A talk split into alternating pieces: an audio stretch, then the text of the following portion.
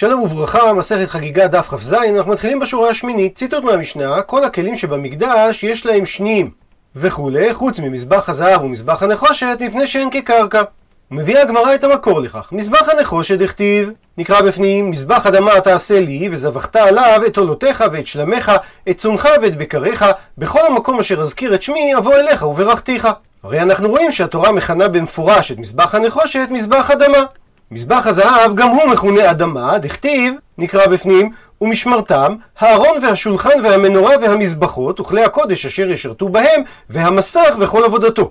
ומזה שאמרה התורה והמזבחות בלשון רבים, יתקוש מזבחות זה לזה. יש הקש בין מזבח הזהב למזבח הנחושת, וכמו שמזבח הנחושת נקרא מזבח אדמה, כך גם מזבח הזהב נקרא מזבח אדמה. ציטוט מהמשנה: וחכמים אומרים מפני שאין מצופין. הגמרא מבינה שרבי אליעזר אמר שהמזבחות לא מקבלים טומאה כי הם נקראים מזבח אדמה, וחכמים חולקים על הטעם שלו ואומרים שהם לא מקבלים טומאה בגלל שהם מצופין. ועל זה שואלת הגמרא: אדרבה, בדיוק להפך, כיוון דמצופין אינו מטעמו. הרי כיוון שהמזבחות מצופים, זה בדיוק הטעם למה הם צריכים להיות טמאים. שהרי רק אם הם לא היו מצופים אז היה טעם לתאר אותם משום כלי עץ עשוי לנחת, כמו שראינו בדף הקודם, שכל כלי שדומה לשק שמטלטלים אותו בין אם הוא מלא בין אם הוא ריק הוא מקבל טומאה. מה שאין כן דבר שהוא מאוד גדול, ואם נטלטל אותו כאשר הוא מלא הוא יישבר, אז הוא נקרא הדבר העשוי לנחת, ודבר כזה לא מקבל טומאה, אלא אם כן יש לו ציפוי חשוב והוא בטל לציפוי, כך שבמידה שהציפוי הזה עשוי ממתכת אז הוא כן יקבל טומאה. אז אם כך יוצא שהדין והטעם שחכמים אומרים סותרים זה את זה. תרצית הגמרא: אימה תאמר וחכמים מטמאין את המזבחות מפני שהן מצופין. וממילא הם לא נחלקו על רבי אליעזר רק בטעם של הדין, אלא גם במהות הדין. תירוץ נוסף: ואי באית אימה, ואם תרצה תאמר רבנן לרבי אליעזר כאמרי. חכמים אכן לא חולקים על הדין של רבי אליעזר, והם פתחו בו במעין דיאלוג.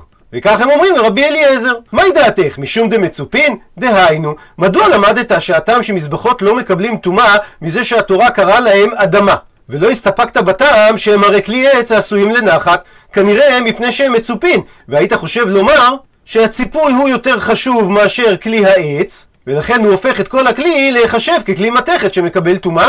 ועל כך בעצם אומרים חכמים את המשפט מפני שהם מצופים, כי הם באים להגיד לרבי אליעזר: מבטל בטיל ציפויים גביו.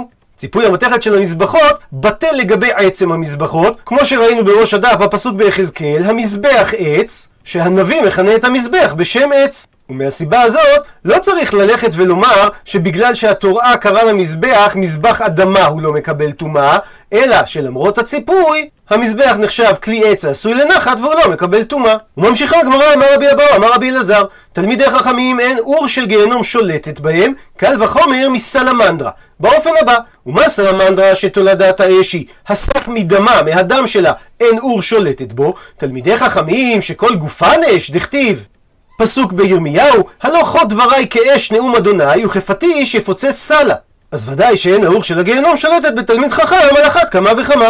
ואומר רש"י שסלמנדרה זה חיה הנבראת מן האור, כשמבעירים אש במקום אחד שבע שנים תמיד בלי הפסק. המקור לפירוש רש"י נמצא במדרש תנחום על פרשת וישב: בריאות הגדלות באור ואין גדלות באוויר, ואיזו? זו סלמנדרה. כיצד? הזגגים העושים את הזכוכית, כשהם מסיקים את הכבשן שבעה ימים ושבעה לילות רצופין, מכובד האור יוצא משם בריאה דומה לעכביש או לעכבר, והבריאות קוראים אותה סלמנדרה.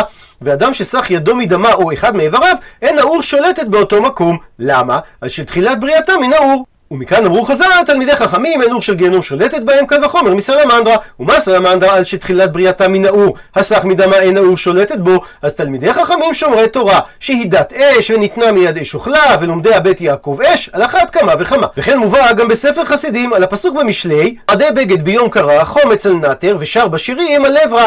והוא אומר: מעשה היה והביא נוכרי אחד חלוק, ואמר לנוכרים שהוא היה חלוק מופלא. אמר: אם אינכם מאמינים תראו מה אעשה, השליך החלוק באש ולא נשרפה.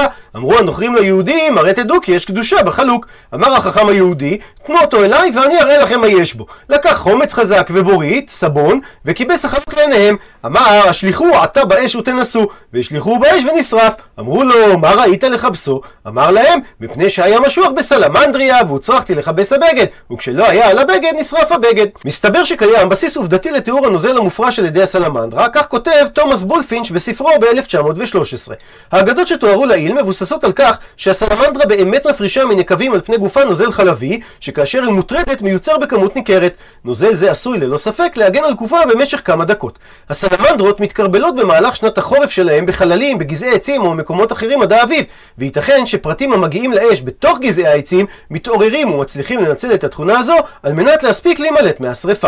חשוב לציין שסלמנדרה זה גם השם של סדרת ספרים שנכתבה על ידי ניצול השואה יחיאל דינור, תוך שימוש בשם העט קוף צטניק, שזה בעצם קצטניק, אסיר במחנות. הסדרה עוסקת בשואה ומקובל על רוב החוקרים וגם נרמז על ידי המחבר עצמו, כי בסדרה נכללים מרכיבים אוטוביוגרפיים חזקים. קיימת לכאורה סתירה בין רש"י בחולין שמסביר שהסלמנדרה היא שרץ הנוצר מן האור מעצי הדס על ידי כשפים, ואילו אצלנו בחגיגה הוא מסביר כי סלמנדרה היא חיה נבראת מן האור כשמבעירים אש במקום אחד שבע שנים בלי הפסק, וכך מסביר הרב יהודה הכהן קוק בספרו קניין תורה.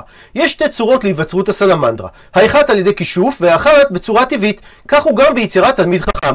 יש תלמיד חכם הנוצר על ידי כישוף, האש נמצאת בו אמנם במידה מסוימת, אך זו אינה עצמותו. ויש תלמיד חכם הלומד ברציפות וללא הפסקה שבע שנים תמימות, שמיטה שלמה, ועל ידי כך הוא מתקדש ונהפך לאש. כל גופו אש, ועל כן האש החיצונית לא שולטת בו, כולו קשור לתורה הנצחית, ומתוך קישורו הוא יכול לקרוא השם ימלוך לעולם ועד. ממשיכה הגמרא למימה נוספת, אמר ריש לקיש, אין אור של גיהנום שולטת בפושעי ישראל, קל וחומר ממזבח הזהב, באופן הבא.